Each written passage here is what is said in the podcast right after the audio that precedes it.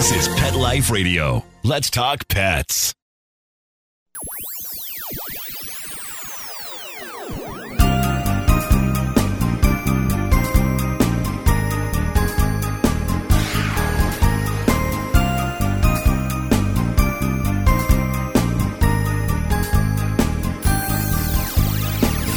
Hello and welcome to Paranormal Pets. I am your host, Brandy Stark, and we are doing Saints and Animals episode 2.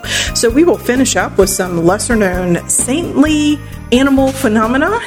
And at the end of this episode, I do have a uh, recording of an interview from someone who had kind of a, a little bit of a paranormal pet phenomena up in Pennsylvania. So we will get started with all of this right after these messages. Tired of wasting money on giant bags, boxes, and jugs of litter that don't last? Switch to World's Best Cat Litter, the only litter that lets you use less and get more. World's Best Cat Litter uses the concentrated power of corn to deliver outstanding odor control and easy cleanup. It's lightweight, 99% dust free, and pet, people, and planet friendly. It's even flushable. Make the switch to World's Best Cat Litter and save $2. Visit www.saveonworldsbest.com. Let's Talk Pets on PetLifeRadio.com.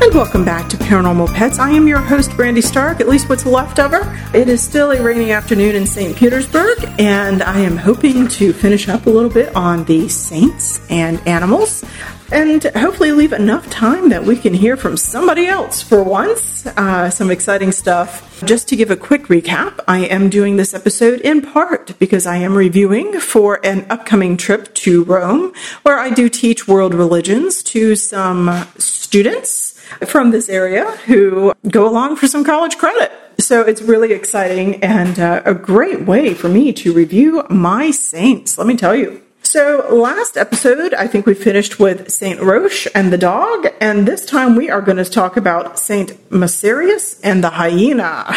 Even better. So, Saint Macarius was born in Egypt in 300 CE. From his youth on, he had a very mild conscience. I mean, he was very tender hearted. And in fact, there's this great story that says uh, he ate a fig that his friend had stolen and he mourned the sin for the rest of his days, eating a stolen fig. I mean, that's a sanctified person if I've ever heard one. So one day, when he was uh, a, an older adult and he was living in his monkly cell, he heard a knock on his door. And he looked out and he discovered a hyena who was actually knocking on his door with her head. In her mouth, she was clutching a whelp. And the saint reached out his hand and she put the pup into it. And he looked at the pup all over and then he realized that it was blind. So once he understood that it was blind, and this poor hyena, this mother was just mourning her poor child, whose blindness, I guess, would be ultimately lethal, he spat into the whelp's face, making the sign of the cross over his eyes. And immediately the whelp could see and he was able to suckle. He followed his mother away. The next day, the hyena returned to the cell of St. Macarius and again tapped his door with her head, and this time she was covered with the woolly skin of a freshly killed sheep. The saint was horrified, and he actually rebuked the hyena for her act of violence. But the hyena stretched before the ground in front of him and bending on her paws as if she was begging him to take it, and he considered the spectacle before him. And he said, Well, I told you I would not take that skin, but I will make you a deal. If you promise me that you will never again trouble the poor by stealing their sheep, I will accept your gift. And here's what's interesting. The hyena bobbed her head at him in wordless agreement, and St. Macarius insisted again that she promised that she would never kill a living lamb, and that she would take her prey only from creatures who had died naturally. And the hyena again nodded at St. Macarius, eyeing him steadily. St. Macarius agreed, and he said, Listen, if you have trouble finding dead creatures to eat, come to me, and I will share with you my meal. And the hyena again agreed. From that day forward, the hyena would occasionally visit St. Macarius' cell when food was scarce, and he was all too happy to share his bread with her. And he, for his part, slept soundly on the sheepskin for the rest of his days. He lived to be 90, and he is commemorated on January 19th. Then there's St. Columba and the horse. St. Columba is another Irish saint who was born December 7th, 521. He was of a royal line and his life was characterized by missionary zeal, and he was a founder of a monastic order on the holy island of Iona in Scotland, which remains a popular site even today. This man actually wrote something like 300 books by hand. Two of the books which he may have transcribed, which include the Book of Durrow and a psalter called the Cathach, are still intact to this day. So there's actually relics out there that he wrote. One of the best legends about this saint involves his white horse. When he was very old and tired, he was making his last pilgrimages, he was visiting his fellow monks, and they were working in a field, and he was so weak that he could not walk, but had to be carried out in a cart. And when his brother monks saw him, he explained that he had felt a great longing in his soul to go and be with Jesus. He knew his time was nigh. But he decided to linger just a little longer on this earth as he did not want to grieve his brothers during the Easter season. That's a nice guy. I don't want to die and upset you and mess up your holiday, right?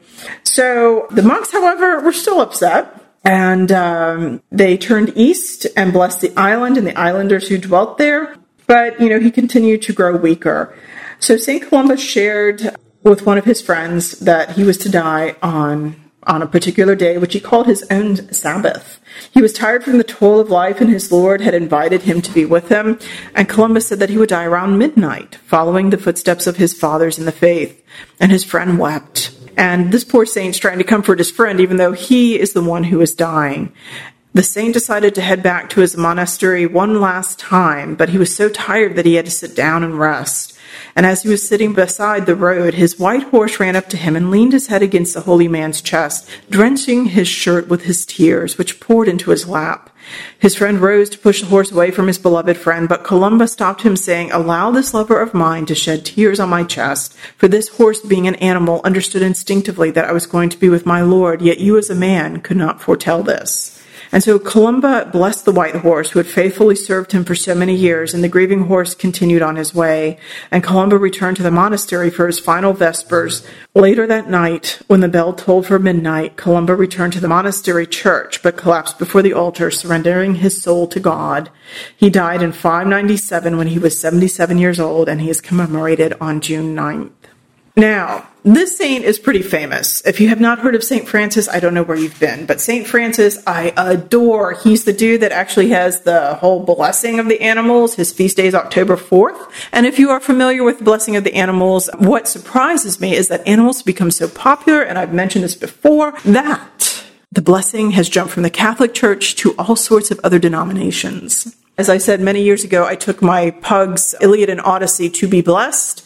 This is when I determined that they were probably not Christian pugs because within that same year, uh, one pug had an eye rupture and the other pug had an $800 bladder stone that had to be removed.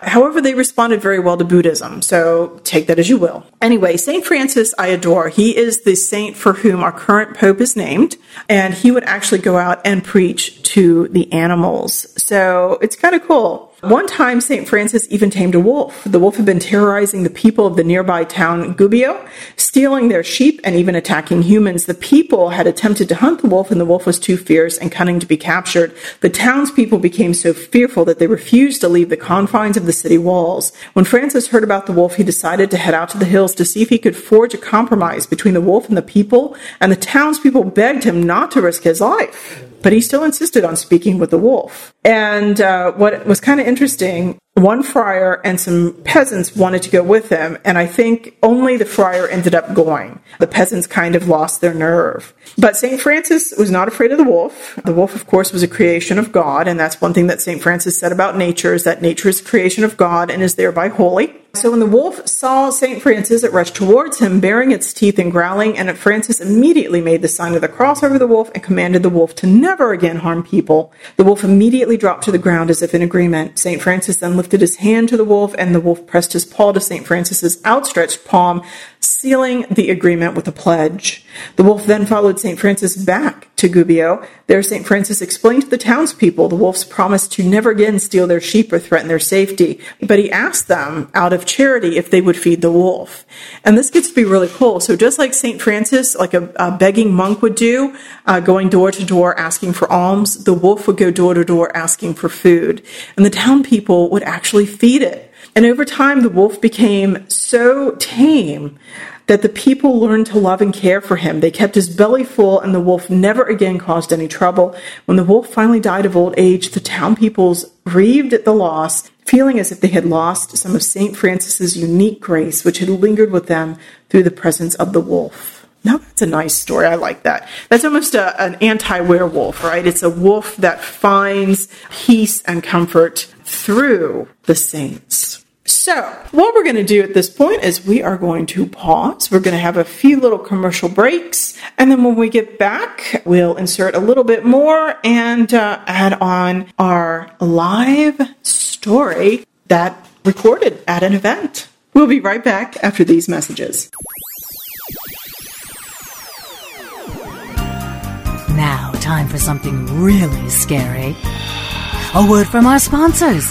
Paranormal pets will reappear before you can say Bigfoot. Don't run away. Does your dog itch, scratch, stink, or shed like crazy? Come to Dinovite for help. Order a 90 day supply of Dinovite. Everything we tried failed except the Dinovite. Pick up two bottles of Super Mega Fish Oil. Get the third bottle free. Packed with omega 3, DHA, and EPA fatty acids. Super Mega is great for your dog's immune system, healthy skin, and soft, shiny fur. Dogs love it. Try Super Omega Fish Oil. Buy two, get one free. At Dinovite.com. D I N O V I T E Let's talk pets Let's talk pets. on Pet Life Radio. Pet Life Radio. PetLifeRadio.com.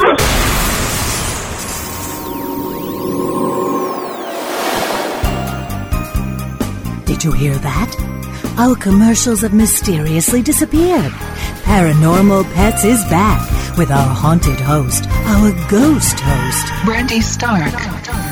And welcome back to Paranormal Pets. I am your host, Brandy Stark, and indeed, I think we have made it through some of the lesser known saints and their animals. I did want to share a couple of things that had been submitted to me. One event happened to me personally, and I, I never quite know how to take this because uh, I am an academic, which means, you know, I've got a little bit of a line to toe. But on April 3rd, I was trying to get some sleep, and the pugs were getting a little bit restless. In particular, my old man Achilles, who is 12 years old and brother to Odysseus. And Achilles did something very unusual. Achilles is a very expressive pug, and in fact, I almost call him a debutante. He is one who completely adores attention. And uh, even though it was kind of the gray time of dawn and I was kind of awake, I observed him actually sitting up as if he was looking at somebody on the edge of the bed and his tail curled up. He was wagging his tail. That's very unusual for him because he only really does that kind of expression and that kind of body language when somebody's standing there. And I thought, okay. So I was trying to rest a little bit longer because it had been a really, really hard semester. The semester did not end until the first week of May. I'm sorry, my peanut gallery is going there in the background. And uh, the garbage truck came by. And if you are not familiar, the garbage truck is the pug's arch enemy. So as this truck went by, uh, they all started getting very restless, and I thought they were all going to jump from the bed and bark because that's typically what they do. And the, this is where it gets weird. I swear to you, I heard somebody go shh, and they all went back to sleep. So either I was half asleep, or I just witnessed a miracle because the pugs did not go after the garbage truck. I'll leave that up to you to decide. So, the last little bit that I'm going to leave you with for these two episodes this is a story that I recorded at Patty's and Friends during one of our investigations. I did want to let you know that if you are in the area and you'd like to see Patty's and Friends, it is now called the Market on Left Bank. Just a quick update on Patty's and Friends. They closed and did a whole bunch of renovations, and from what I understand, the ghosts are still there and they handled things very well. But both buildings, which we've actually investigated, have been renovated and restored. That's actually quite delightful. I'm glad to see it. And uh, they have their official opening May 23rd. But anyway, while they were still Patties and friends, we actually did a Valentine event, and uh, this couple came up afterwards and they told me the story of their cat. So I will pause here and we will insert that story, and you can decide what you think.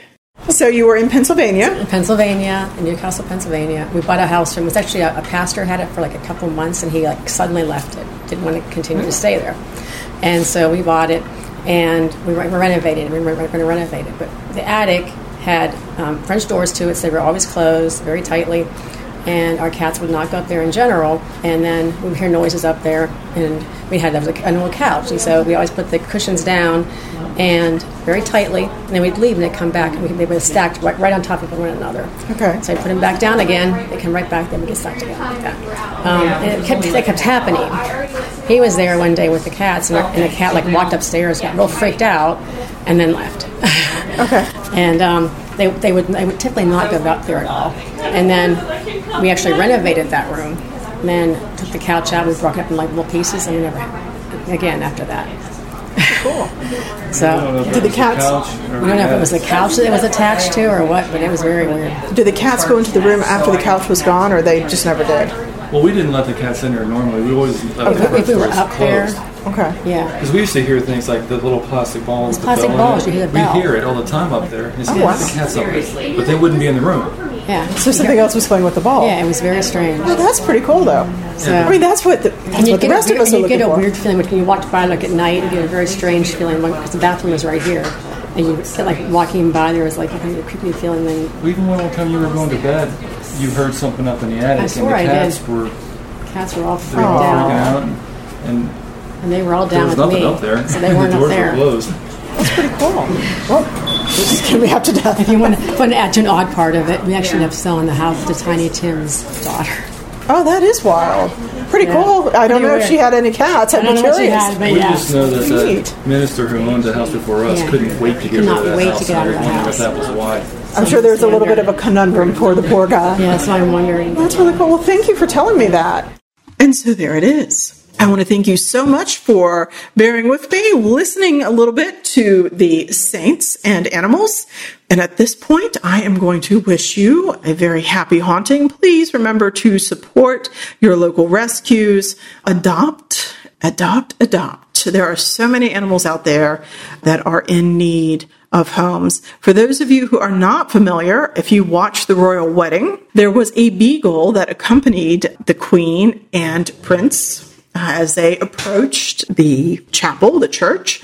The beagle actually belongs to the new duchess. Apparently, he had been found in a forest, abandoned. He was taken to a kill shelter and nobody wanted him. And I think, if I remember the story correctly, it was actually his kill day. I think it was very close to him being executed. And our new duchess walked in and adopted him. So he went from being an abandoned beagle in the forest to becoming essentially the pet of Prince Harry and his wife. That is a rags to riches tale. So you can do the same. If you're a prince or a princess listening to this, please do this. Please adopt. But don't forget our animal friends. I know they appreciate it and that you give them a happy ending just by bringing them to your home. So, with that, I wish you adieu. Try to stay out of trouble, and I'll catch you on the flip side. Pet Life Radio presents Paranormal Pets, where you can always expect the unexpected. Each week we'll discuss all aspects of weird or spiritual animal encounters, ghosts, totems, psychic animals, animal souls, animal angels, and animals in religion, with a little cryptozoology thrown in. Step into the supernatural world of pets every week on demand, only on PetLifeRadio.com.